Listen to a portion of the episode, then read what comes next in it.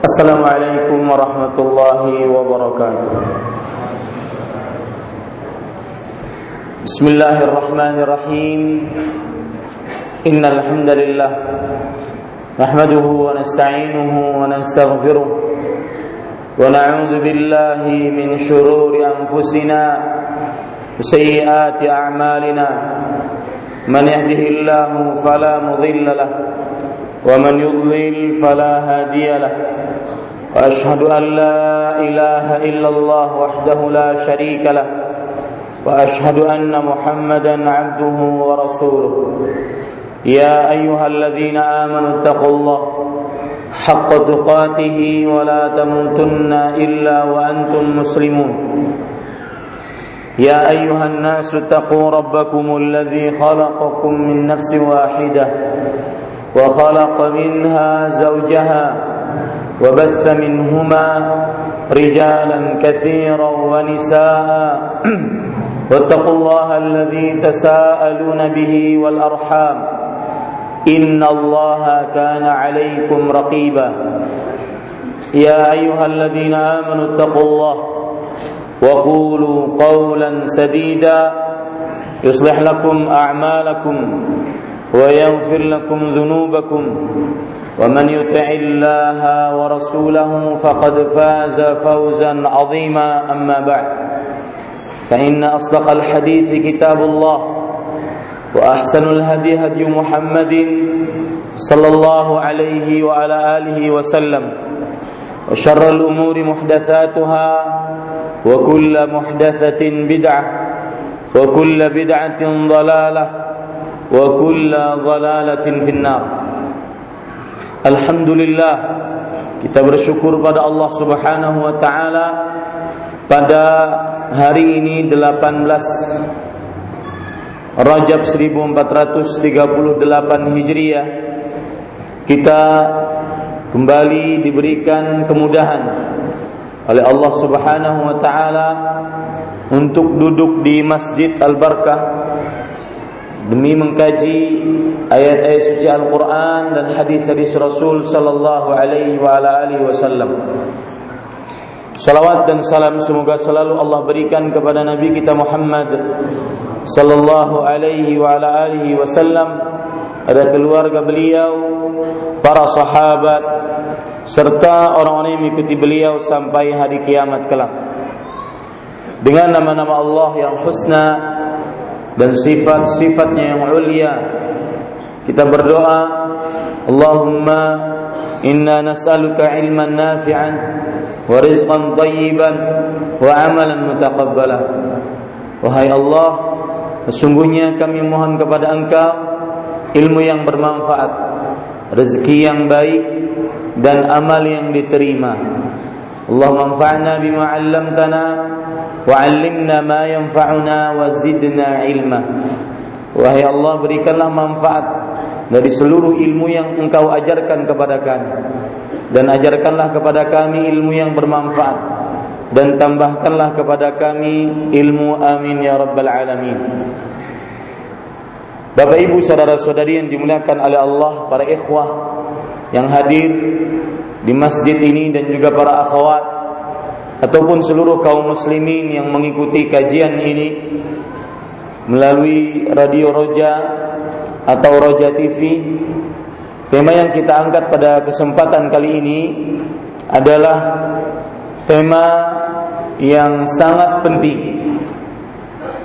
Tema yang dengannya seseorang akhirnya dimudahkan oleh Allah untuk mendapatkan kebaikan di dunia dan di akhirat.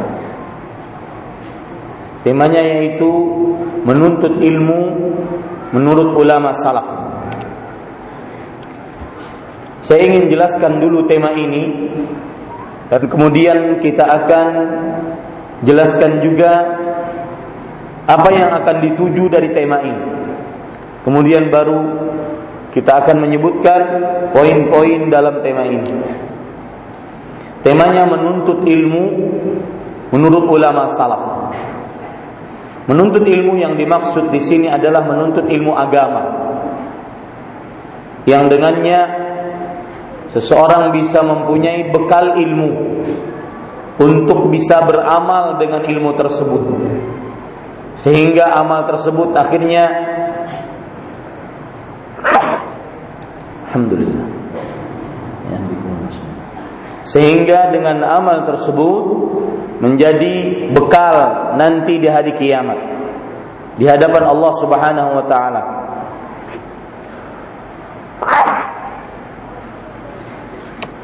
Alhamdulillah. Yahdikumullah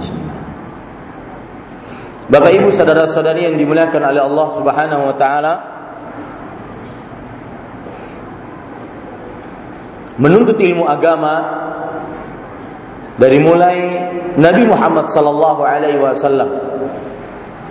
Kemudian para sahabatnya diikuti oleh para tabi'in dan para tabi'ut tabi'in. Kemudian para imam. Kemudian sampai ulama-ulama sekarang. Sampai para asatid kita. Senantiasa memberikan nasihat, anjuran, bahkan perintah untuk seorang muslim terutama seorang muslim yang bermanhaj ahlu sunnah wal jamaah berdasarkan pemahaman para salafus saleh senantiasa hidupnya lebih banyak diisi dengan menuntut ilmu agama Kenapa demikian? Dari mulai Nabi Muhammad sallallahu alaihi wasallam, para sahabat radhiyallahu anhum, para tabi'in, tabi'ut tabi'in yang akan kita baca nanti kelak.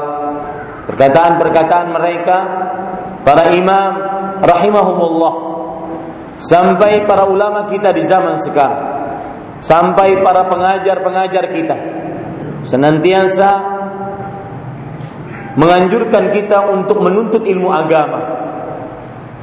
Jawabannya adalah karena menuntut ilmu agama adalah kewajiban. Dalam hadis riwayat Imam Ibnu Majah, Rasul sallallahu alaihi wa alihi wasallam bersabda, "Talabul ilmi fariidhatun ala kulli muslim."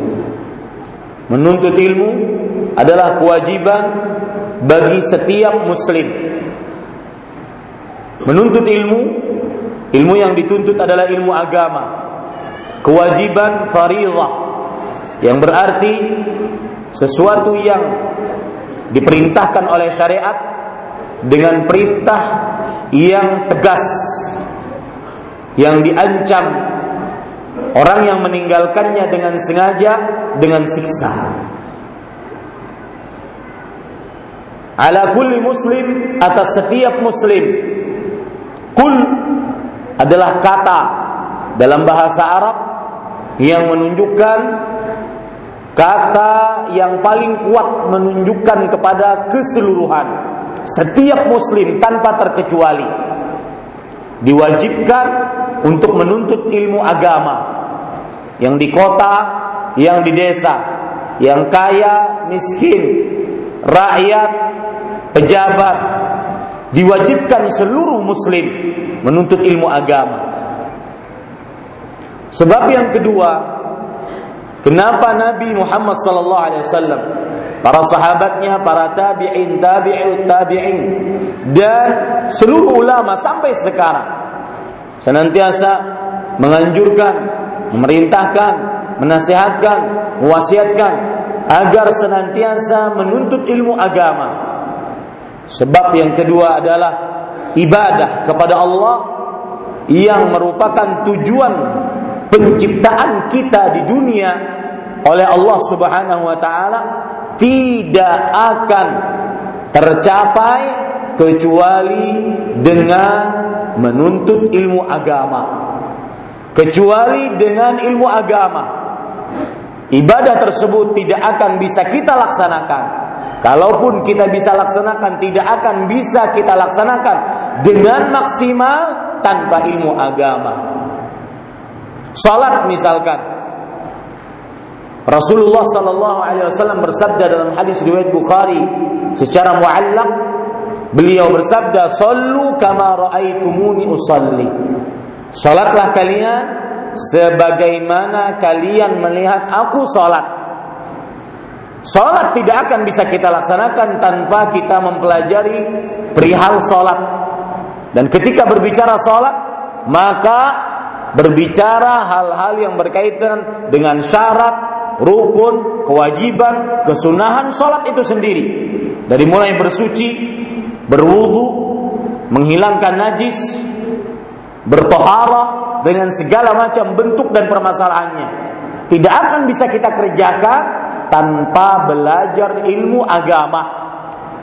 Ini sebab kenapa kita diperintahkan oleh Rasul Sallallahu Alaihi Wasallam. Kemudian dianjurkan oleh para sahabat, para tabiin sampai ulama sekarang untuk senantiasa menuntut ilmu agama ibadah yang merupakan tujuan kita tidak akan bisa kita laksanakan dengan maksimal. Haji dan umrah misalkan. Nabi Muhammad sallallahu alaihi wasallam bersabda dalam hadis riwayat Imam Muslim dari Jabir bin Abdullah radhiyallahu anhuma, "Lita'khudhu manasikakum." Dalam riwayat yang lain, "Khudhu anni manasikakum."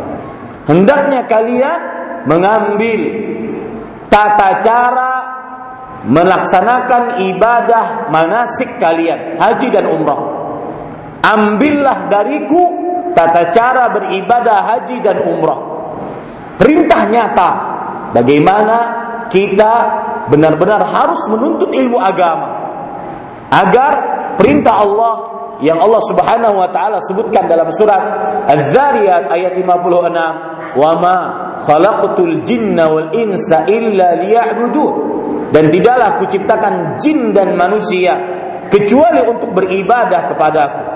Di sini terdapat pelajaran bahasa yaitu ketika sebuah kalimat diawali dengan peniadaan kemudian setelahnya pengecualian yadullu ala al-ikhtisas menunjukkan kepada pengkhususan dan penekanan.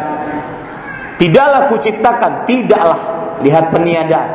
Kuciptakan jin dan manusia kecuali lihat pengecualian untuk beribadah kepadaku. Artinya Anda, saya, Bapak, Ibu, saudara-saudari sekalian dan seluruh umat manusia tidak ada lain tujuan kita hidup di dunia kecuali beribadah hanya kepada Allah Subhanahu wa taala. Penjelasan para ulama salah satu makna dari liya'buduni hanya beribadah kepadaku adalah liwahiduni yaitu hanya untuk mentauhidkan aku. Beribadah menjadikan Allah satu-satunya yang dituju tatkala ibadah tersebut. Akidah tauhid ini tidak akan kita bisa dapati kecuali dengan mempelajari ilmu agama. Ini sebab yang kedua. Sebab yang ketiga kenapa Nabi Muhammad wasallam mewajibkan untuk menuntut ilmu agama dan juga para sahabat, para tabiin sampai ulama-ulama di zaman sekarang. Mereka sangat menganjurkan untuk menuntut ilmu agama. Bahkan ada perkataan Imam Asy-Syafi'i rahimahullah, beliau mengatakan, "Laisa syai'un afdala ba'da al-fariidhah min talabil ilm." Tidak ada sesuatu apa pun karena di sini disebutkan dalam bentuk peniadaan dan setelahnya nakirah yang menunjukkan kepada keumuman. Peniadaan setelahnya nakirah menunjukkan kepada keumuman. Tidak ada sesuatu apa pun yang lebih utama setelah mengerjakan amalan-amalan wajib dibandingkan menuntut ilmu agama. Lihat lagi Imam Ahmad rahimahullahu taala mengatakan talabul ilm la ya'diluhu syai' idza sahhatin niyyah. Menuntut ilmu agama tidak ada yang menandinginya amalan yang tidak ada yang menandinginya jika niatnya benar. Bapak Ibu saudara-saudari yang dimuliakan oleh Allah, apa sebab? Sebab yang ketiga yaitu seseorang akan benar-benar terlepas dari kerugian ketika dia beriman, kemudian beramal saleh, kemudian berdakwah dan sabar dalam dakwahnya. Orang Setiap jenis manusia akan terlepas dari kerugian, keburukan, kemalangan, kenistaan, kecuali ketika dia mempunyai sifat empat ini: beriman, beramal saleh, berdakwah, dan sabar tatkala berdakwah. Dan empat perkara ini tidak bisa dikerjakan kecuali dengan ilmu agama. Tidak bisa dikerjakan kecuali dengan ilmu agama. Sedikit tadi saya menyinggung tentang tauhid. Seseorang tidak akan bisa bertauhid tanpa ilmu agama. Tidak tahu apa itu syirik. Tidak tahu apa itu syirik asgar, syirik kecil. Maka dia akan berantakan ibadahnya. Ibadah yang banyak akan tetapi dipenuhi dengan kesyirikan tidak ada manfaatnya. Dalam hadis riwayat Imam Muslim, Allah Subhanahu wa taala berfirman, "Ana aghna syuraka 'ani syirik. Man 'amila 'amalan asyraka fihi ma'iya ghairi, taraktuhu wa syirkahu."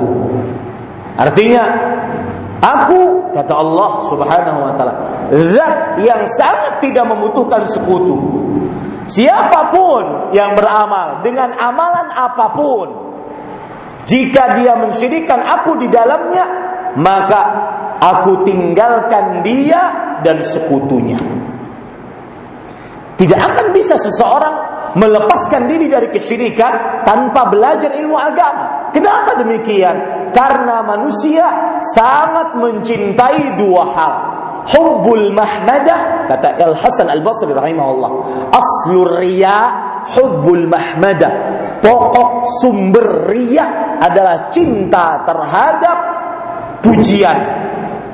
Seseorang sangat suka dipuji. Sangat suka popularitas. Sangat suka nomor satu. Sangat suka disanjung. Dan yang kedua yaitu hubbu ma fi aidin nas mencintai apa yang ada di tangan manusia harta emas perak atau apa pun. Dan itu dua penyebab dasar orang melakukan riak. Tidak akan dia bisa mengobati dua penyakit ini sehingga dia tidak terlepas tidak bisa terlepas dari riak kecuali dengan belajar ilmu agama di sini terlihat pentingnya ilmu agama. Yang ketiga yang saya sebutkan tadi bahwa setiap manusia tidak bisa terlepas dari kerugian benar-benar rugi dunia akhirat tanpa beriman, beramal saleh, berdakwah dan sabar dalam berdakwah. Empat perkara ini seluruhnya dengan ilmu agama. Tidak bisa beriman kecuali dengan ilmu agama. Tidak bisa beramal saleh kecuali dengan ilmu agama. Bahkan Imam Ibnu Katsir rahimahullah ketika menafsiri surah Al-Kahfi ayat 110, "Faman kana yarju liqa'a rabbih falyamal 'amalan salihan wa la yusyrik bi ibadati rabbih ahada." Barang siapa yang ingin bertemu dengan Allah, kata Imam Ibnu Katsir, "Aryarju thawaba wa jazaihi salih. Dia berharap pahala dan ganjaran amal salehnya. Siapa yang ingin bertemu dengan Allah, mendapatkan ganjaran pahala amal solehnya, maka hendaklah dia mengerjakan dua hal. Bersa, beramal yang saleh dan ikhlas hanya karena Allah. Kemudian beliau mengatakan, "Wahadzani ruknal amalil mutaqabbal." Dan ini adalah dua rukun amal yang diterima oleh Allah Subhanahu wa taala. La budda an yakuna khalisan lillah. Harus ikhlas hanya karena Allah. Wasaban ala syariati Rasulillah salawatullah wa salamuhu wa barakatuhu alaih. Dan harus sesuai dengan petunjuk Rasulullah sallallahu alaihi wa alihi wasallam. Tidak akan bisa dia beriman beramal saleh kecuali dengan ilmu agama. Kemudian berdakwah. Mendakwahkan ilmu tersebut tidak akan bisa kecuali dengan ilmu agama. Yang ketiga yaitu bersabar dalam menghadapi godaan, ujian, musibah tatkala berdakwah celaan cacian makian. Sebagaimana hadis Rasul sallallahu alaihi wasallam yang sangat terkenal la tazalu ta'ifatun min ummati zahirin 'ala al-haq la yadhurruhum man khalafahum wala man khadhalahum masih akan ada umatku yang memperlihatkan kebenaran tidak akan membahayakan mereka yang menyelisihi mereka ataupun yang mencela mereka. Ini semua tidak bisa dilakukan kecuali dengan ilmu agama. Ini poin penting kenapa kita mengangkat tema menuntut ilmu agama. Terutama di zaman sekarang mulai yang dikabarkan oleh Rasul sallallahu alaihi wasallam la taqumus sa' hatta yaqilla al-ilm tidak akan bangkit hari kiamat sampai ilmu sedikit. Wa yakthurul jahl. Banyak kebodohan. Bahkan subhanallah dalam perkara-perkara yang sangat haram seorang muslim bodoh di dalamnya masih ada yang tidak faham. Ada orang mengatakan Ustaz saya umur 50 tahun lebih saya belum bisa baca Quran. Belum bisa Ustaz. Saking jauhnya dari ilmu agama. Lah berarti selama ini ngapain di dunia? Ada saya di Cilengsi Ustaz. Bukan ngapain ente di dunia.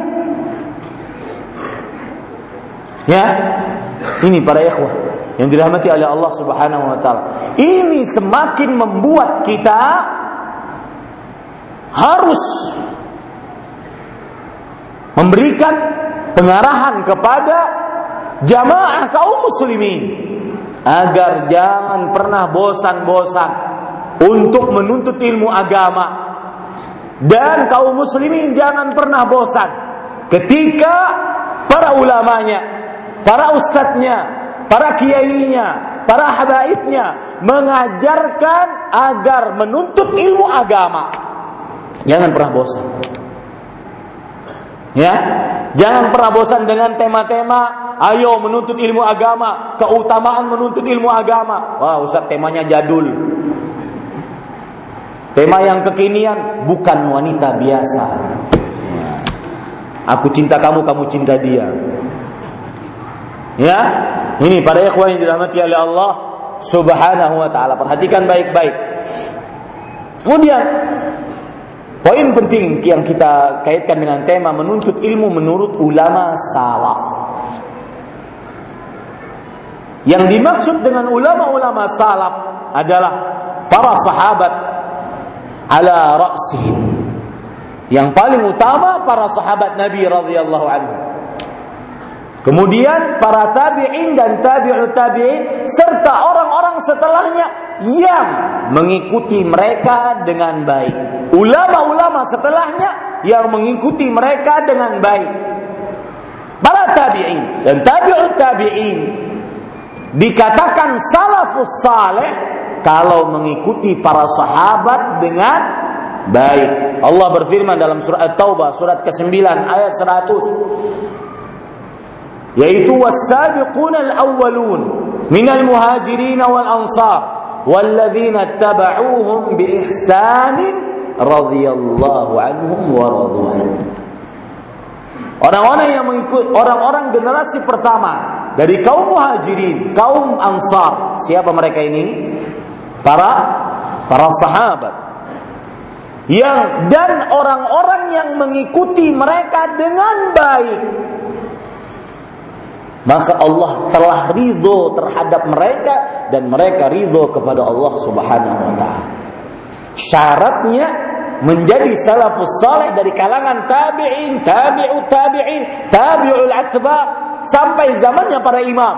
Kalau yang saya maksud zamannya para imam, Imam Abu Hanifah, Imam Malik, Imam Syafi'i dan Imam Ahmad. Mereka disebut salaf ketika mengikut salafus saleh ketika mengikuti para sahabat dengan dengan apa? Dengan baik. Kenapa demikian? Menuntut ilmu menurut ulama salaf karena mereka lah panutan. Mereka yang diridhoi oleh Allah dalam ayat tadi. Mereka sebaik-baik manusia. Allah berfirman, "Kuntum khairu ummah." Kalian adalah sebaik-baik umat manusia. Ayat ini turun ketika zaman para sahabat. Rasul sallallahu alaihi wasallam bersabda, "Khairun nasi qarni, thumma alladhina yalunahum, thumma alladhina yalunahum." Sebaik-baik manusia adalah zamanku, kemudian orang-orang setelahnya, orang-orang setelahnya. Para sahabat Nabi radhiyallahu anhum adalah orang-orang pilihan Allah Subhanahu wa taala untuk menemani mereka. Abdullah bin Mas'ud mengatakan, "Qaumun ikhtarahumullah li suhbati nabiyyi." Orang-orang yang dipilih oleh Allah untuk menemani nabinya, pilihan mereka. Tidak sembarangan orang. Makanya kita sandarkan adab-adab menuntut ilmu, pokok-pokok menuntut ilmu agama dan bahkan dalam seluruh aspek keberagamaan kita dari mulai akidah, ibadah, muamalah, tingkah laku. Kita sandarkan kita beragama seperti agamanya para sahabat Nabi dan ulama-ulama salaf setelah mereka yang mengikuti mereka dengan baik. Mereka yang paling paham bahasa Arab. Mereka yang paling tahu ayat ini turun sebabnya apa. Mereka yang paling tahu hadis ini keluarnya sebabnya bagaimana. Maka wajar kita menjadikan manhajus salaf.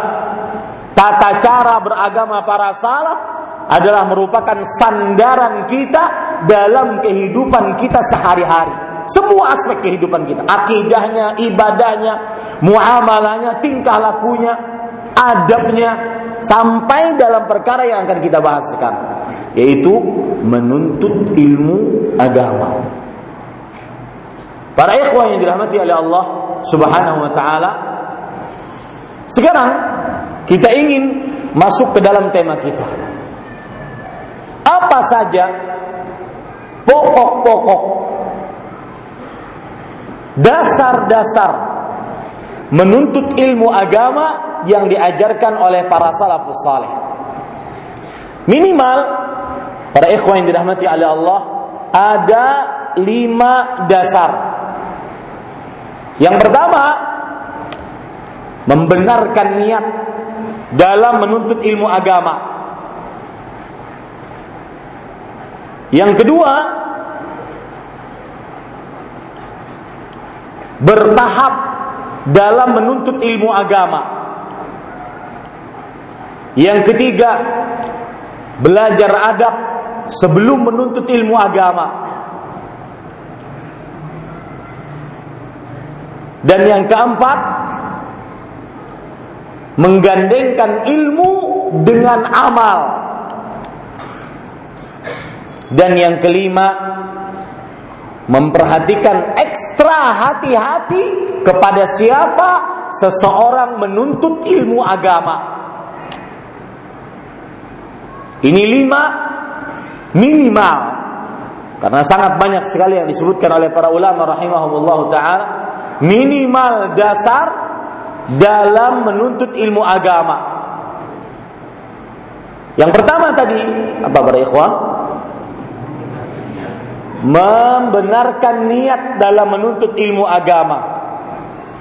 Para ikhwan yang dirahmati oleh Allah Subhanahu wa taala, perhatikan baik-baik. Menuntut ilmu adalah ibadah. Bahkan ibadah yang sangat agung. Terdapat keutamaan-keutamaan yang sangat luar biasa dari menuntut ilmu agama. Di antara keutamaan yang sangat luar biasa, hadis riwayat Bukhari dari Muawiyah bin Abi Sufyan, "Man yuridillahu bihi. Siapa pun yang diinginkan oleh Allah kebaikan apa pun maka niscaya Allah langsung akan pahamkan dia ilmu agama. Maka dari sini kita faham bahwa menuntut ilmu adalah ibadah. Maka ketika sesuatu berkaitan dengan ibadah, harus disertai dengan niat yang benar yang murni hanya untuk Allah yaitu mengikhlaskan ibadah hanya untuk Allah. Ikhlas artinya secara bahasa adalah as-safa wan naqa wat tanazzuhu min al wal awshab murni suci dan terlepas dari seluruh kotoran dan campuran. Itulah ikhlas. Yaitu memurnikan ibadah, menuntut ilmu hanya untuk Allah Subhanahu wa taala. Maka para ikhwan yang dirahmati oleh Allah, ini adalah pokok dasar pertama menuntut ilmu menurut ulama salaf. Allah Subhanahu wa taala berfirman dalam surah Al-Bayyinah ayat 5. "Wa ma umiru illa liya'budullaha mukhlishina lahuddin." Dan mereka tidaklah diperintahkan ini sebagaimana yang sudah saya sebutkan tadi kaedahnya. Ada peniadaan, setelahnya pengecualian. Maka menunjukkan kepada apa? Kekhususan. Tidaklah mereka diperintahkan. Ini peniadaan. Kecuali untuk beribadah kepada Allah secara ikhlas. Itu murni hanya untuk Allah.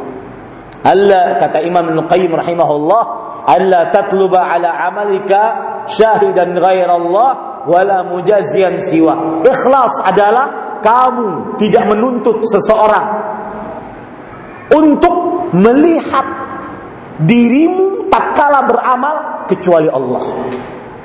Dan tidak menuntut seseorang untuk memberikan pahala, ganjaran, sanjungan, hadiah terhadap dirimu kecuali Allah. Itulah ikhlas. Ini para ikhwah dalam Pokok ajaran salaf tentang menuntut ilmu, pokok yang pertama adalah membenarkan selalu niat dalam menuntut ilmu agama, yaitu hanya untuk Allah Subhanahu wa taala. Dan bahkan dan ini ini kaidah dalam beragama.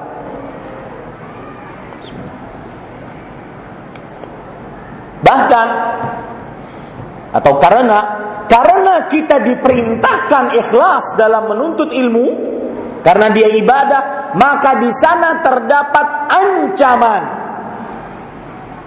Ancaman bagi siapa yang tidak ikhlas untuk menuntut ilmu agama. Terdapat apa? Ancaman bagi siapa yang tidak ikhlas dalam menuntut ilmu agama. Perhatikan hadis berikut, ancaman bagi yang tidak ikhlas dalam menuntut ilmu agama.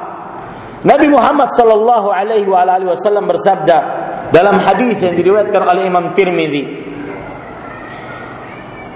Man dan juga Imam Ibnu Majah. Saya bacakan dari lafaz Imam Ibnu Majah dulu dan disahihkan oleh Imam Albani rahimahullah. Man ta'allama al-ilma liyubahiya bihi al-ulama'a aw yujariya bihi sufaha'a au yasrifa bihi wujuhan nasi ilai adkhalahu Allahu jahannam. Siapa pun man itu adalah ismul mausul dan ismul mausul seluruhnya menunjukkan kepada keumuman. Makanya diterjemahkan sering dalam bahasa Indonesia barang siapa. Saya lebih lebih suka menerjemahkan siapa pun karena menunjukkan kepada keumuman siapa pun yang men menuntut ilmu dengan tujuan berbangga-bangga di hadapan para ulama. Membanggakan dirinya di hadapan para ulama, paling pintar, paling menguasai permasalahan, paling paling paling.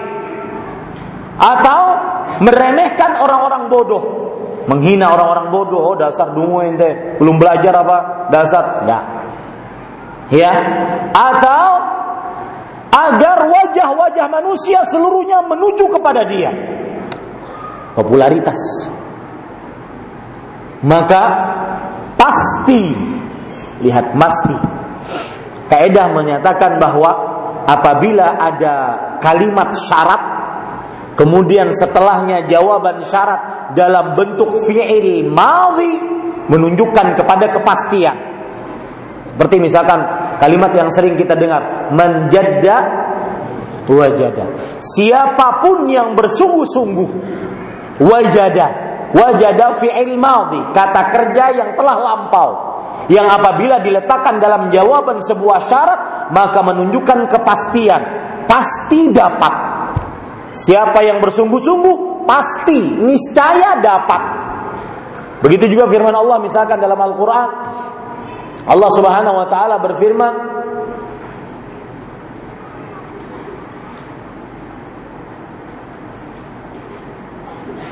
Wa qala rabbukum ud'uni astajib lakum. Oh itu bukan. Rabb kalian berfirman, berdoalah kepadaku. Maka kalau berdoa, astajib lakum. Astajib di sini adalah fi'il mudhari majzum, fi'il mudhari yang dikasih harokat sukun. Karena dia dalam bentuk jazm. Yang artinya Rob kalian berfirman, berdoalah kalian kepadaku, niscaya aku langsung kabulkan untuk kalian. Nah, apabila jawaban syarat dalam bentuk fi'il mudhari, kata kerja yang telah lampau menunjukkan kepada kepastian yaitu seperti hadis ini, adkhalahu Allahu jahannam. Siapa yang begini begini begini, siapa menuntut ilmu begini, menuntut ilmu begini, maka niscaya pasti Allah masukkan ke dalam neraka jahannam. Ini para ikhwan yang dirahmati oleh Allah. Contoh dalam ayat Al-Qur'an, ini lebih tepat.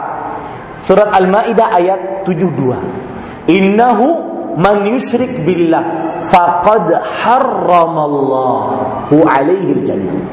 Sesungguhnya siapa pun yang mensyirikkan Allah maka sungguh Allah telah haramkan untuknya surga pasti neraka.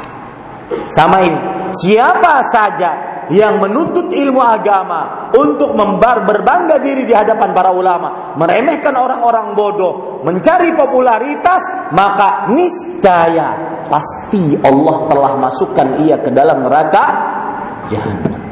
Ini semua penjelasan dari bahasa tadi untuk penekanan.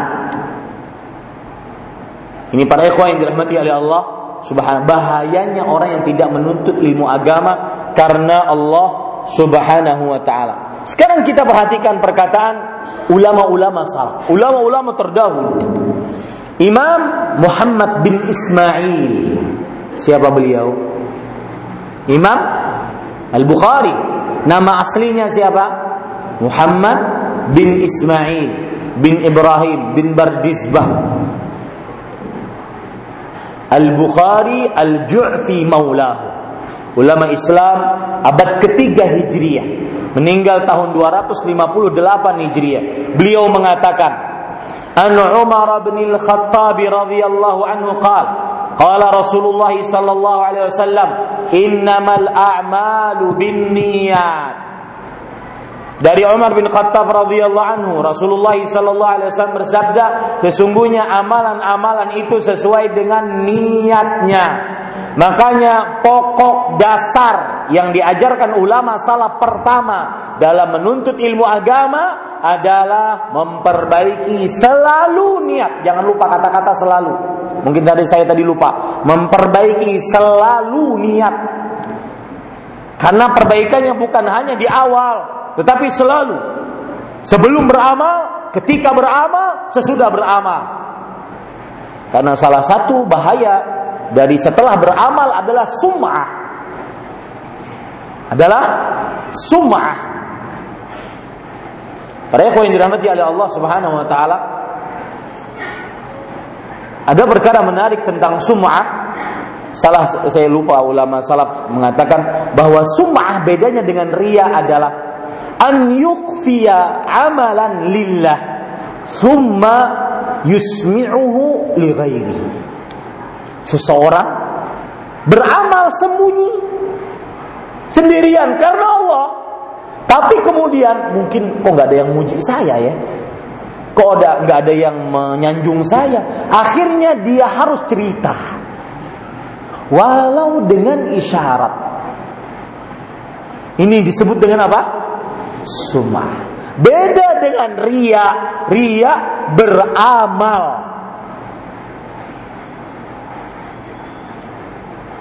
Memperlihatkan amal untuk dilihat manusia agar dipuji. Nah, itu ria.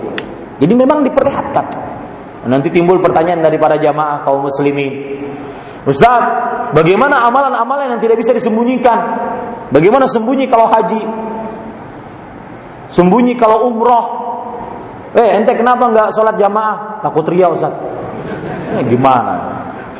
Ya, jadi ada amalan-amalan yang memang tidak bisa disembunyikan, maka pada saat itu kita beramal dan menjaga hati.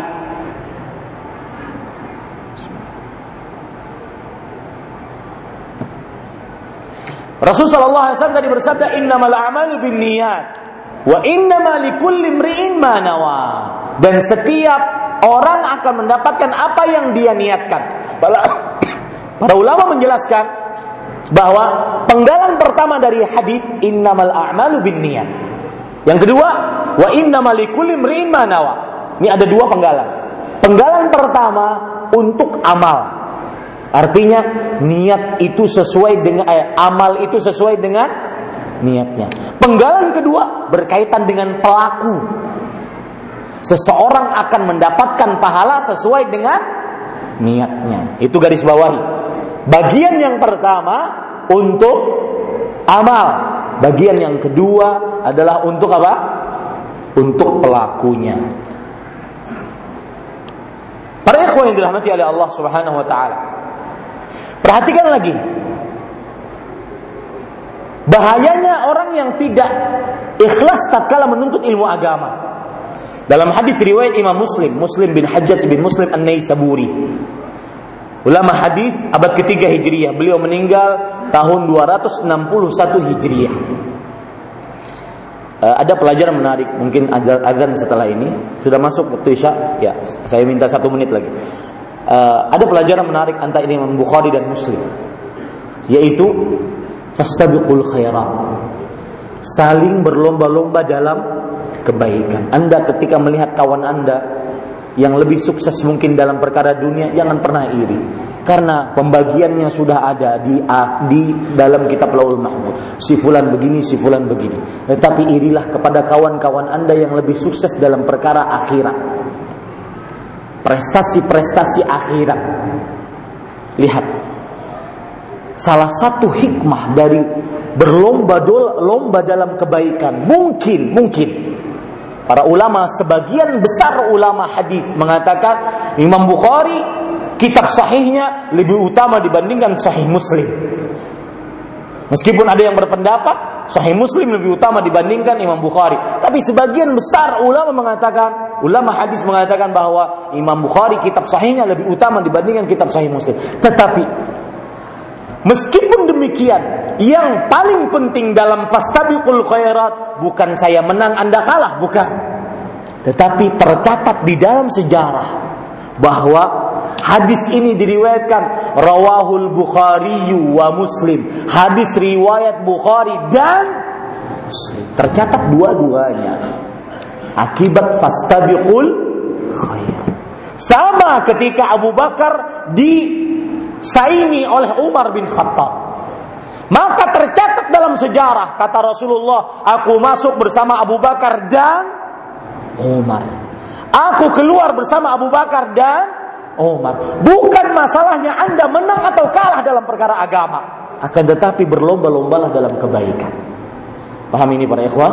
Demikian wallahu alam wa sallallahu nabi Muhammad alhamdulillahirabbil alamin. Kita lanjutkan nanti dan setelah salat Isya. insyaallah Bismillahirrahmanirrahim Alhamdulillahirabbil alamin وصلى الله وسلم وبارك على عبده ورسوله نبينا محمد وعلى آله وصحبه أجمعين أما بعد Para ikhwah dan akhwat, bapak ibu, saudara-saudari, para pemirsa, para pendengar dan seluruh kaum muslimin yang mengikuti kajian ini Kita lanjutkan Tadi saya ingin menyebutkan hadis Rasul sallallahu alaihi wasallam riwayat Imam Muslim dari Abu Hurairah radhiyallahu anhu. Rasulullah sallallahu alaihi wasallam bersabda, "Inna awwala man tusa'ara bihi an-nar bihimun nar yaumal qiyamah thalatha." Sesungguhnya orang yang pertama kali akan dibakarkan kepada mereka api neraka ada tiga orang Salah satu dari tiga orang tersebut adalah rajulun ta'allama al-ilma wa 'allamahu wa. Seseorang yang belajar ilmu agama mengajarkannya dan seseorang yang membaca Al-Qur'an dan mengajarkannya. Akan tetapi ketika di hari kiamat ditanya oleh Allah Fama amilta fiha Apa yang engkau kerjakan dengan ilmumu Ia menjawab, "Ta'allamtul ilma wa 'allamtuhu wa qara'tul Qur'ana wa qara'tu fikal Qur'an." Aku belajar ilmu dan aku mengajarkannya. Aku membaca Al-Qur'an karenamu. Maka Allah menjawab, "Kadzabta." Engkau berdusta. Walakinnaka ta'allamtal ilma liyuqala 'alim. Tetapi engkau belajar ilmu agama agar dikatakan sebagai orang ber, orang berilmu. Wa qara'tal Qur'an liyuqala huwa qari'. Dan engkau membaca Al-Qur'an dikatakan agar dikatakan dia sebagai ahli baca Al-Qur'an. Faqad qila. Lihat ini. Dan sungguh itu setelah terjadi di dunia, diucapkan untuk dia, oh alim, ustaz, hafal, sekian, hafil Quran. Alim dikatakan dia di dunia. Thumma umira bihi fayushabu ala wajhihi hatta ulqiya finnar. Lalu diperintahkan digeret di wajahnya. Jadi wajahnya yang disa, yang diseret. Kemudian dimasukkan ke dalam neraka jahanam.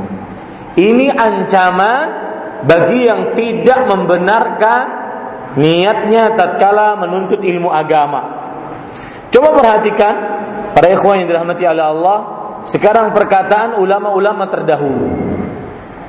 Di antaranya perkataan Abu Bakar Al-Baghdadi, Ahmad bin Ali Al-Baghdadi yang merupakan ulama Islam abad kelima Hijriah. Beliau meninggal pada tahun 463 Hijriah. Beliau mengatakan wal yahzar atau wal yattaqil mufakharah wal mubahatu bihi wa an yakuna qasduhu nailur riyasah wa ittikhadul atba' wa aqdul majalis fa innal afat ad-dakhilata 'ala al-ulama aktsaruha min hadha.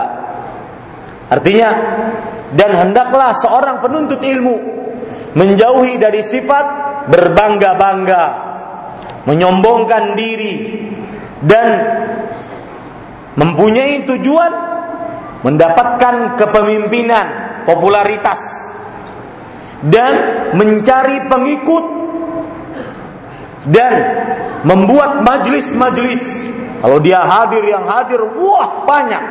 Dan sayangnya di zaman sekarang itu sudah menjadi ukuran dipolisi dengan dipole dipolesi dengan ucapan alhamdulillah mudah-mudahan yang dapat hidayah banyak.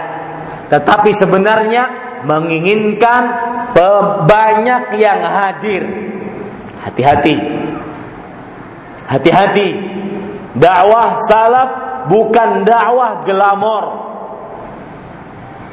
Salah satu keinginan agar hadir banyak dihadirkanlah Tema-tema yang kadang-kadang membuat seseorang bisa hadir banyak. Tema-tema yang semestinya di sana ada yang lebih utama. Yang lebih yang lebih prioritas akidah, manhaj, sunnah. Ya pernah juga mengisi kajian dengan judul kedudukan sunnah dalam Islam. Yang hadir cuma sekian. Ada yang protes, Ustadz judulnya jadul. Ini para ikhwah yang dirahmati oleh Allah Subhanahu wa taala. Rubah sekarang para ikhwah. Rubah cara berpikir kita. Wahai kaum muslimin yang bermanhaj ahlus sunnah wal jamaah di atas pemahaman para salafus saleh. Ketika majelis ilmu yang dituntut ilmunya bukan sekedar banyaknya. Lihat perkataan ulama. Ya, wa majalis jauhi daripada bermajlis-majlis yang banyak. Fa innal afat ad-dakhilah 'ala al-ulama aktsaruha min hadha. Min hadzal wajh. Sesungguhnya penyakit yang masuk ke dalam para ulama kebanyakannya dari sini. Berbangga-bangga kemudian menyombongkan diri tujuannya kepemimpinan mencari masa saya pernah nanya para ikhwah kepada Syekh Sulaiman Ar-Ruhail. Syekh bagaimana kalau seandainya kita mengadakan sebuah pengajian? Ceramah, kajian tabligh akbar. Kita menghadirkan orang-orang yang mungkin pendakwa-pendakwa yang mungkin bukan bermanhaj salaf. Untuk menarik masa mereka agar mendengarkan apa yang kita sampaikan. Ya akhi, dakwah laysa bil atba'. Dakwah bukan mencari masa. Dakwah menyampaikan yang hak dari Al-Quran dan hadis. Perhatikan ini para penuntut ilmu agama, terutama panitia-panitia kajian. Jangan sampai tujuannya, Ustaz Alhamdulillah yang hadir banyak. Enggak. Sampai tidak ilmunya. Apa yang disampaikan? Lihat lagi para ikhwan yang dirahmati oleh Allah Subhanahu wa taala. Perkataan Hal Hasan Al Basri, ulama Islam abad kedua Hijriah. Ini orang rahimahullah, ulama ini bertemu dengan kibarus sahabah. Maka disebut beliau kibarut tabi'in atau kabirut tabi'in, termasuk ulama pembesar dari ulama-ulama tabi'in, meninggal pada tahun 110 Hijriah. Beliau mengatakan, "Himmatul ulama ar-ri'ayah wa himmatus sufaha ar-riwayah." Artinya tekadnya para ulama adalah mendidik umat, mengajari umat. Sedangkan tekadnya orang-orang yang bodoh adalah cuma menyampaikan ilmu, menyampaikan hafalan, menyampaikan dia pintar, menyampaikan dia dia dia.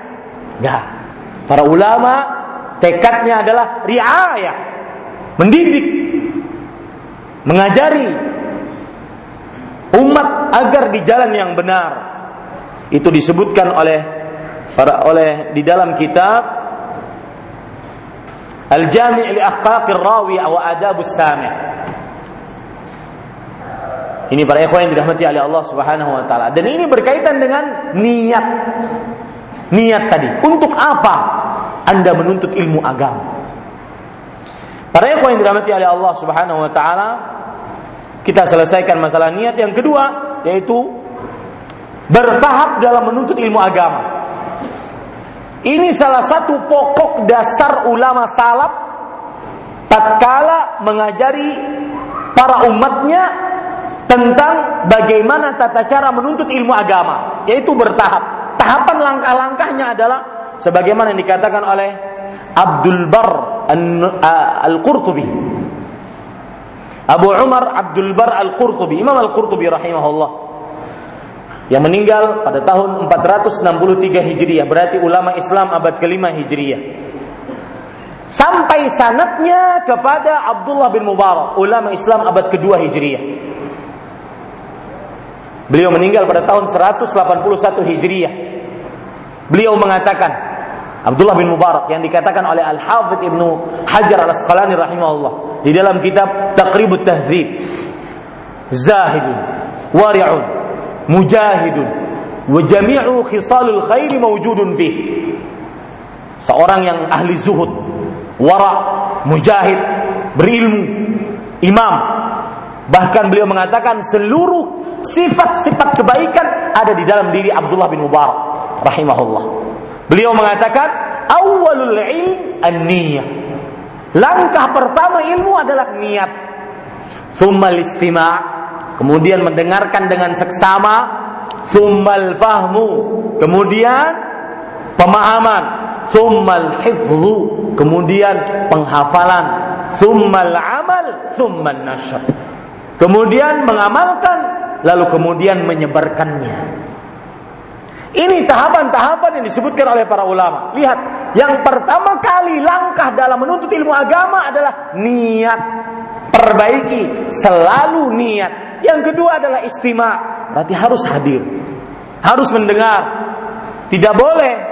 Dan ini bedanya Pak, majelis ilmu yang Anda hadir langsung di hadapan pengajarnya dengan majelis ilmu yang mungkin Anda sekarang mendengar radio, mendengar televisi. Mungkin kita bisa mengerjakan mendengarnya, akan tetapi istima beda dengan sama. Istima, lihat Allah berfirman dalam Al-Qur'an, "Wa idza quri'al Qur'an fastami'u lahu wa ansitu la'allakum turhamun. Jika dibacakan Al-Qur'an, maka dengarkanlah dengan seksama la'allakum turhamun. Fastami'u. Saya, saya bacakan para ikhwan yang dirahmati oleh Allah Subhanahu wa taala apa maksud daripada fastami'u. Istima' artinya mendengarkan dengan seksama, tidak mendengarkan kepada yang lain. Beda dengan sama. Jika dibacakan kepadamu Al-Quran, dengarkanlah dengan seksama. situ dan diamlah berusaha memahami apa yang dibaca. Hadir hatinya tatkala dia dibacakan kepadanya Al-Quran. Ini para ikhwan yang dirahmati oleh Allah. Maka sifat yang kedua, tahapan yang kedua dalam menuntut ilmu agama adalah istima'. Ayat tadi saya sebutkan tadi ayat surat Al-A'raf surat ke-7 ayat 204.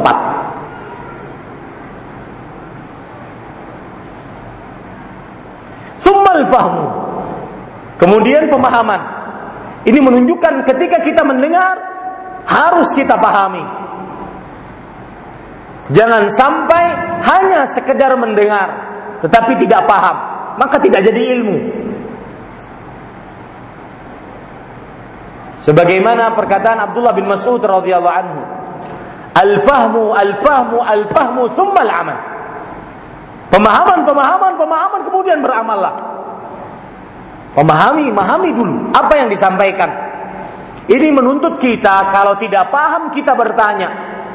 Sebagaimana hadis Rasul sallallahu alaihi wasallam riwayat Imam Abu Daud, "Innama syifa'ul 'ayyi su'al." Sesungguhnya obat kebodohan adalah bertanya agar paham. Jangan hanya sekedar mendengar tetapi tidak paham. Kemudian thummal hifdhu. Kemudian penghafalan. Karena yang namanya ilmu adalah yang dihafal bukan yang hanya sekedar ditulis dihafal sehingga mudah mengamalkannya kemudian summal amal lalu diamalkan. Nanti kita akan bahas ini. Salah satu pokok dasar yang diajarkan ulama salaf dalam menuntut ilmu agama adalah iqtiranul ilmi bil amal. Menggandengkan ilmu dengan amal. Buahnya ilmu adalah beramal. Maka doa yang saya bacakan tadi Allahumma inni as'aluka ilman nafi'an. Doa riwayat Muslim dari Ummu Salamah. Beliau bercerita Nabi Muhammad sallallahu alaihi wasallam senantiasa selalu setiap setelah selesai salam salat subuh beliau mengucapkan doa ini. Allahumma inni as'aluka ya Allah aku memohon kepadamu ilman nafi'an. Ilmu yang bermanfaat saya pernah mendengar penjelasan dari Syekh Abdul Razak bin Abdul Muhsin Hafizahumullah Ta'ala Beliau mengatakan Ini menunjukkan bahwa ada ilmu yang bermanfaat Ada ilmu yang tidak bermanfaat. Karena Rasul Sallallahu Alaihi Wasallam meminta ilmu yang bermanfaat. Ini pula menunjukkan bahwa ilmu yang bermanfaat adalah Alladhi yaqtarinu ma'ahu al-amal Yang mengajak kita untuk beramal. Maka perhatikan Sudah berapa tahun anda nuntut ilmu agama sudah berapa tahun Anda ikut kajian? Sudah berapa tahun Anda kenal dakwah sunnah ini? Sudah berapa banyak ilmu yang telah kita amalkan? Kalau tidak, presentasinya sangat jauh. Sebagaimana disebutkan oleh Allah, tilka kismatun diza. Itu adalah perbandingan yang sangat jauh. Ilmunya banyak, tetapi amalnya tidak. Ya, maka para ikhwah yang dirahmati oleh Allah, ini bukan ilmu yang bermanfaat beramallah. Nanti kita akan jelaskan insyaallah taala. Summan nasyar, setelah diamalkan maka didakwahkan. Yang ketiga, beradab sebelum menuntut ilmu agama. Terkenal di kalangan para ulama salaf dahulu bahwa mereka senantiasa mengirimkan anak-anak mereka yang masih balita yang masih bad di atas lima tahun di bawah sepuluh tahun ke tempat orang-orang yang ahli mengajarkan adab Kalau di zaman kita sekarang mungkin ada PAUD, ada kutab, begitu ya. Mengajarkan adab, mengajarkan Al-Quran, mengajarkan kepada mereka ilmu-ilmu bacaan dan penulisan. Ini terkenal. Di kalangan ulama salaf mengirimkan anak-anaknya yang masih balita, yang masih di bawah 10 tahun sebelum mumayyiz untuk pergi kepada guru-guru yang mengajarkan adab. Karena memang salah satu pokok dasar sebelum menuntut ilmu agama adalah beradab. Lihat perkataan Sufyan ibn Sa'id ibn Masruq al-Thawri, Imamul Muhaddithin, ulama Islam abad kedua Hijriah, meninggal pada tahun 161 Hijriah. Beliau mengatakan, "Kan la yukhrijuna abna'ahum li talabil ilm hatta yata'addabu wa yata'abbadu 20 sana." Mereka ini ulama Islam abad ke-161 eh abad kedua Hijriah. Berarti ketika belajar beliau mengatakan mereka itu maksudnya bisa dua, imma tabi'ut tabi'in atau tabi'in atau para sahabat. Mereka senantiasa tidak mengeluarkan anak-anak mereka untuk menuntut ilmu agama sampai mereka belajar adab dan sampai mereka belajar ibadah selama 20 tahun. Lihat. Ini para ikhwan yang dirahmati oleh Allah Subhanahu wa taala. Perkataan-perkataan tadi disebutkan di dalam kitab Hilyatul Auliya ditulis oleh Ibu Abu Nuaim Al-Asfahani rahimahullah. Lihat lagi Selanjutnya perkataan yang lain yaitu belajar adab dulu sebelum menuntut ilmu agama.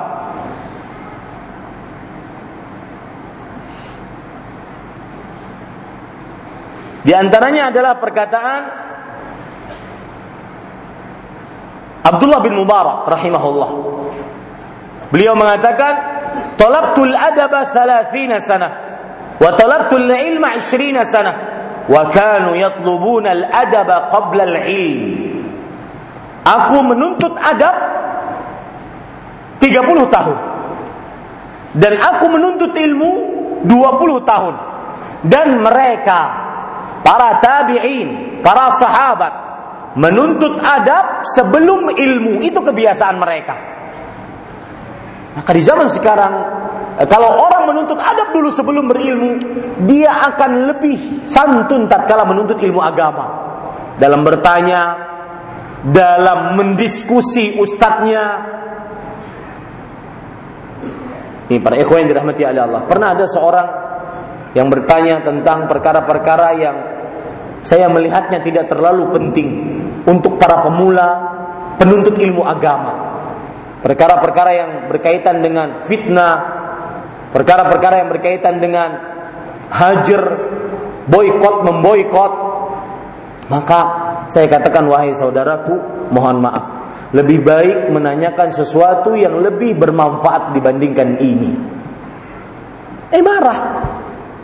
Dibilang seperti itu marah.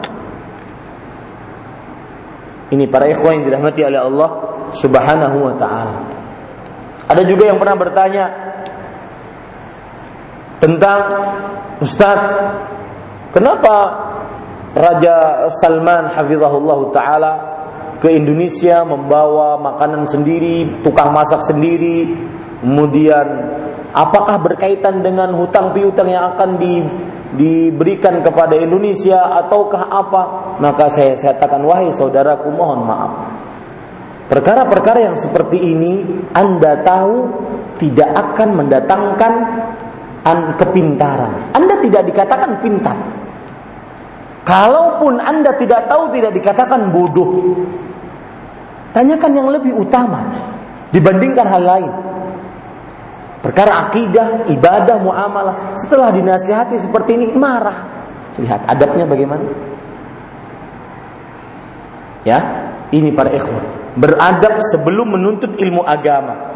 Bahkan Abdullah bin Mubarak mengatakan, kadal adabu yakunu thulutsail ilm.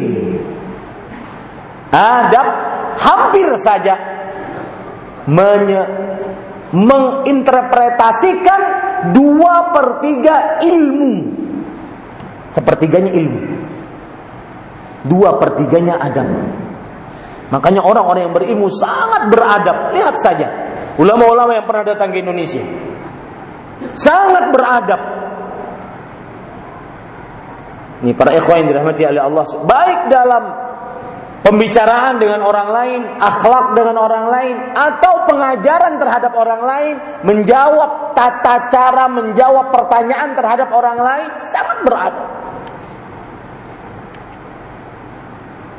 Ini para ikhwan yang dirahmati oleh Allah Subhanahu wa taala. Maka belajar adab sebelum menuntut ilmu agama. Kemudian yang keberapa? Yang keempat. Saya ini cepat-cepat karena waktunya habis. Yang keempat yaitu yang saya sebutkan tadi, menggandengkan ilmu dengan amal. Allah telah mengancam orang yang cuma berucap tanpa amal. Dalam surat As-Saff ayat 2 sampai 3. Ya ayyuhalladzina amanu lima taqulun ma la taf'alun. Kabura maqtan 'inda Allah an taqulu ma la taf'alun. Wahai orang yang beriman, kenapa kamu kalian mengucapkan apa yang kalian tidak lakukan? Besar murka dari Allah. Benar-benar besar murka dari Allah kalian mengucapkan apa yang tidak kalian ucapkan. Di dalam ayat yang lain, Allah Subhanahu wa taala berfirman, "Atamuruna an-nasa wa tansawna anfusakum antum tatluna al-kitab afala ta'qilun?" Apakah kalian menyuruh manusia untuk melakukan kebaikan dan kalian lupa terhadap diri kalian sendiri padahal kalian sudah mengetahuinya, membaca Alkitab. Dan ingat Pak, ini ayat surah Al-Baqarah surat kedua ayat 44 menunjukkan bahwasanya kebiasaan kaum Yahudi Nasrani mengucap mengilmui tanpa diamalkan. Di situ jeleknya, terutama kaum Yahudi. Sebagaimana perkataan seorang ulama salaf, saya lupa namanya. Beliau mengatakan, "Man fasada min ulama'ina fafihi syabahun bil yahud." Barang siapa yang rusak dari orang-orang yang berilmu di antara kita, maka di dalamnya terdapat keserupaan dengan kaum Yahudi. Kaum Yahudi mendapatkan al-maghdubu alaihim, gelar kaum yang dimurkai oleh Allah. Sebabnya kenapa? Berilmu tanpa amal. Mengetahui ada nabi paling terakhir dan mereka baca itu di dalam kitab Taurat mereka. Tetapi ketika diutus Nabi tersebut bahkan mereka mengetahuinya, ya'rifunahu kama ya'rifuna abnahum. Mengetahui Nabi Muhammad sallallahu alaihi wasallam seperti mengetahui anak-anak mereka. Persis. Tahu sifat-sifatnya, tapi setelah diutus ternyata bukan dari bangsa mereka, mereka tidak mau beriman. Kebiasaan kaum Yahudi berilmu dan tidak mengamalkan ilmunya. Para ikhwan yang dirahmati oleh Allah, Ma'ruf hadis yang sudah kita kenal di riwayat Muslim dari Usama ibnu Zaid, orang yang nanti cuma bisa berdakwah, bisa mengajarkan ilmu tapi tidak mengamalkannya. Nah, bagaimana siksanya? Ada yang tahu hadisnya? Siksanya di neraka bagaimana?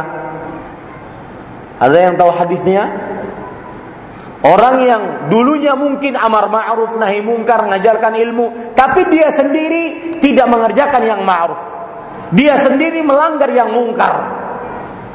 Ah, siksanya di akhirat bagaimana? Tandaliku aktabu. Maka usus-usus perutnya nanti akan tercerai berai, kemudian dia berputar-putar di neraka.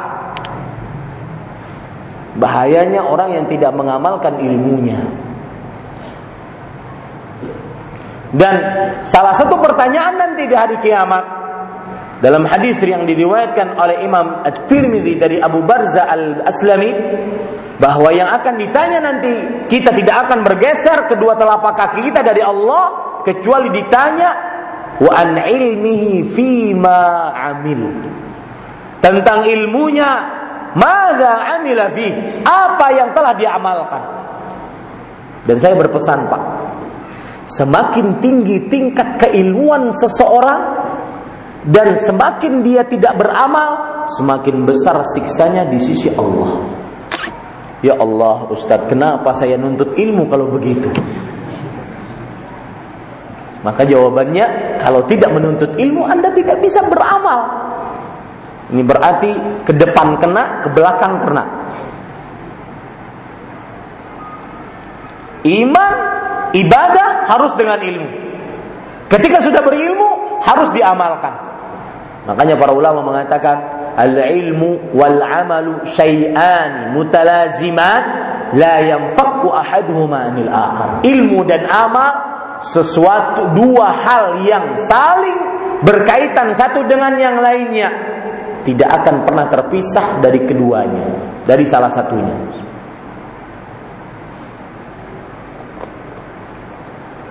Lihat diriwayatkan oleh Imam Ad-Darimi Ulama Islam abad ketiga Hijriah. Ulama Islam abad ketiga Hijriah, Imam Ad-Darimi mempunyai kitab namanya Sunan Ad-Darimi. Sunan Ad-Darimi di situ menyebutkan tentang perkataan Abdullah bin Mas'ud radhiyallahu anhu. Beliau berkata, "Kaifa antum idza labisatkum fitnatun yuhramu fiha al-kabir wa yarbu fiha as-saghir wa yattakhidhu an-nasu sunnah fa idza ghayyarat qalu ghayyarat as-sunnah wa yattakhidha sunnah ويتخذها الناس سنة فإذا غيرت غيرت قال غيرت السنة Wahai para manusia, kata Abdullah bin Mas'ud, bagaimana sikap kalian nanti jika datang keadaan-keadaan genting samar-samar fitnah yaitu sesuatu yang samar-samar akibat saling samar-samarnya yahrumu fihal kabir orang-orang yang besar menjadi tua rentak peot Wa yarbu fiha saghir. Yang tua-tua berpura-pura ya, yang yang kecil-kecil, anak-anak kecil, penuntut-penuntut ilmu berpura-pura menjadi syekh, syekhul Islam. Baru sekali duduk di majlis di Masjid Al-Barakah. Keluar dari masjid langsung haram, bid'ah. Syekhul Islam. Yarbu fiha saghir. Orang anak-anak kecil mulai tumbuh. Yang kemudian wayattakhidhuhan nasu sunnah. Kemudian manusia menjadikan sesuatu yang bukan sunnah jadi sunnah. Ketika sesuatu bid'ah ini dirubah, orang-orang jadi bertanya, kok dirubah? Padahal dia adalah apa? Bid'ah. Akibat tadi ulama-ulama besar meninggal, timbul orang-orang kecil, orang yang disebut dengan ruwaibidah. Orang-orang kecil berbicara tentang perkara yang umum. Yang sebenarnya tidak boleh dibicarakan kecuali oleh ulama besar. Akhirnya manusia menjadikan sesuatu perbuatan bidah. Dianggap sebagai sunnah. Ketika bidah yang dianggap sunnah ini dirubah maka manusia heran, kok sunnah dirubah padahal dia adalah apa? Bid'ah. Kemudian Abdullah bin Mas'ud ditanya, "Wa mata dzalika ya Abu Abdurrahman?" Kapan itu terjadi wahai Abu Abdurrahman kunyahnya Abdullah bin Mas'ud radhiyallahu anhu. Beliau mengatakan, "Idza kathura kathura qurra'ukum wa qallat fuqaha'ukum." Jika banyak ahli baca Al-Quran kalian dan sedikit ahli agama kalian. Tidak semua yang hafal Quran disebut ahli agama. Ingat tuh baik-baik. Tidak asal dia hafal Quran kemudian disebut syekh enggak ya akhi. Kasurat umara'ukum wa qallat umana'ukum. Banyak pemimpin kalian, tetapi sedikit yang amanah. Wal tumisatid dunya bi'amalil akhirah. Dan dunia dicari dengan amalan akhirat. Hati-hati. Ini para ikhwan yang dirahmati oleh Allah Subhanahu wa taala. Lihat apa kaitannya ini dengan ilmu diamalkan. Kaitannya adalah orang-orang yang tidak faham ilmu agama mendeklarasikan dirinya sebagai ahli ilmu agama. Akhirnya memberikan fatwa yang menyesatkan kepada umat, dia pun tidak mengamalkan ilmu agama. Ini para ikhwan yang dirahmati oleh Allah Subhanahu wa taala. Lihat perkataan Imam Muhammad bin Muslim bin Syihab Az-Zuhri. Ini ulama terkenal dari ulama hadis abad kedua Hijriah yang meninggal pada tahun 125 Hijriah beliau mengatakan inna lil ilmi ghawail. Sesungguhnya ilmu itu mempunyai ghawail. Saya tidak tahu apa arti ghawail tetapi sepertinya penyakit. Famin ghawailihi an yatrukal ilmu an yat an yutrakal amalu bih hatta yadhhab. Termasuk penyakit ilmu adalah meninggalkan amal dengan ilmu tersebut sampai hilang ilmunya Waman an-nisyan wa min ghalai al-kadzib wa. Termasuk daripada penyakit ilmu lupa. Dan termasuk dari penyakit ilmu adalah dusta dalam ilmu. Ini hati-hati.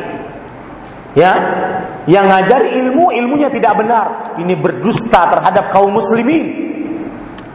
Maka saya berpesan di zaman sekarang, jangan seasalnya nuntut ilmu agama, sedikit ceramahnya di uh, sosial media bisa me, apa namanya melembutkan hati, bisa menangiskan hati, bisa menangiskan uh, mata, maka ayo undang-undang Ustaz itu, undang. Kayaknya bagus tuh kajiannya.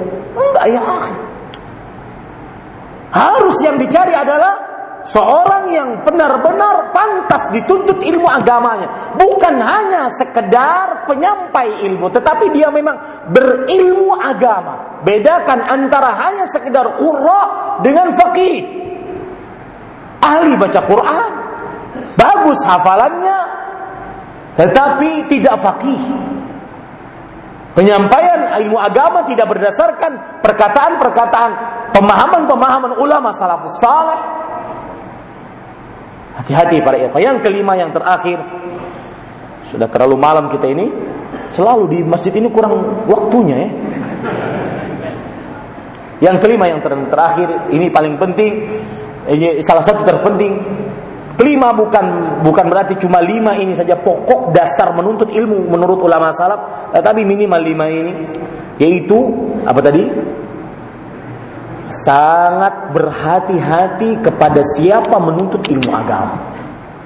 Dan ini sudah dikenal dari mulai zaman para sahabat, para tabi'in. Lihat di zaman para sahabat mereka mengatakan, "Samulina rijalakum." Coba sebutkan perawi-perawinya siapa, maka kami akan terima hadisnya. Gak sembarangan untuk ilmu agama. Lihat perkataan Imam Malik rahimahullah.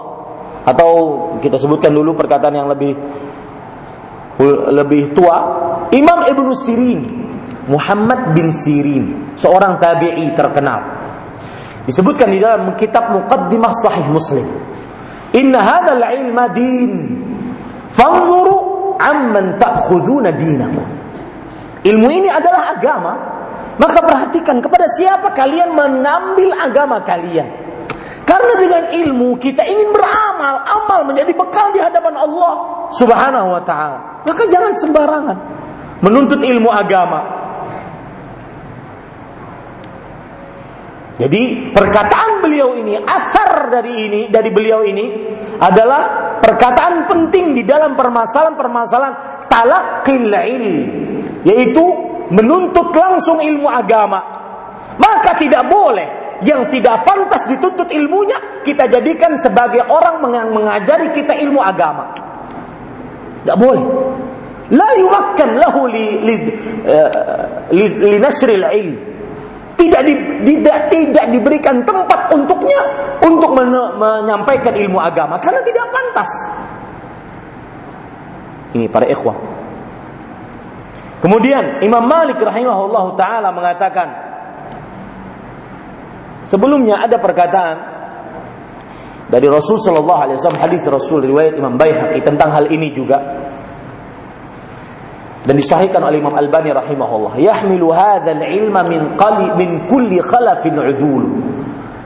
Akan membawa ilmu ini dari orang-orang yang khalaf ter, orang yang akan datang yang paling adilnya Tugasnya apa mereka? Yunfuna anhu tahrifal ghalin. Menafikan dari ilmu-ilmu ini penafsiran-penafsiran dari orang-orang yang terlalu berlebihan. Wantihalul mubtilin. Dan juga penyimpangan-penyimpangan dari orang-orang yang ahli batil. Wa ta'wilul jahili dan penafsiran orang-orang bodoh menafsirkan ayat Al-Quran seenaknya, hadis Rasul seenaknya, nggak pantas dituntut ilmunya. Karena ilmu ini agama. Dan tidak bisa kita baper di sini nggak bisa. Ya, ilmu ini agama. Lihat Imam Malik rahimahullah taala mengatakan, la yu'khadhul ilmu an arba'ah. Tidak diambil ilmu dari empat orang. Safihun mu'linus safat dungu yang menyebab yang mem, memperlihatkan kedunguannya. Ini nggak boleh tuntut ilmunya. Wasahibu hawa yad'u ilaih. Pengikut hawa nafsu yang mengajak kepada hawa nafsunya.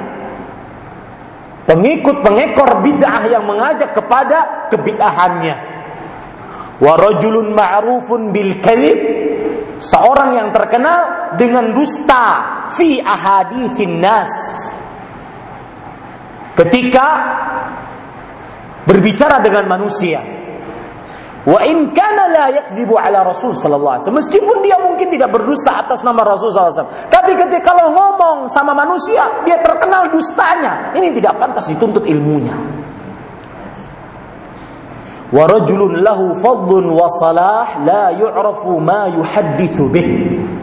Seseorang terkenal dengan keutamaan, kesolihan, tapi dia tidak paham apa yang dia ucapkan. Ini nggak pantas dituntut ilmunya. Yang tidak paham tentang ilmu agama tidak pantas dituntut ilmunya.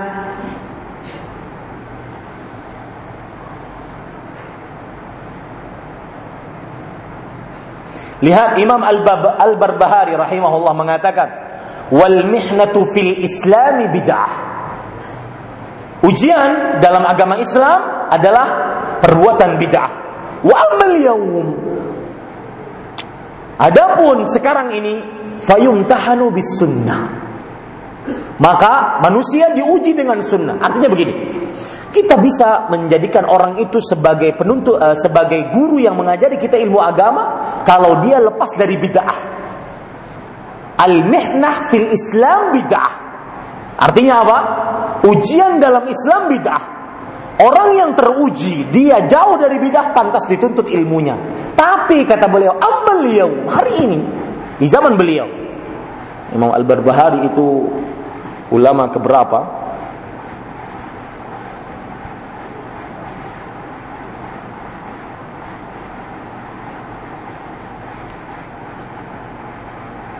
Ulama Islam abad keempat Hijriah 390 eh, 329 Hijriah beliau meninggal Perhatikan para ikhwan yang dirahmati oleh Allah, amal yaum fayumtahanu bis sunnah. Adapun hari ini maka ujiannya dengan mengerjakan sunnah. Dia dekat dengan sunnah enggak?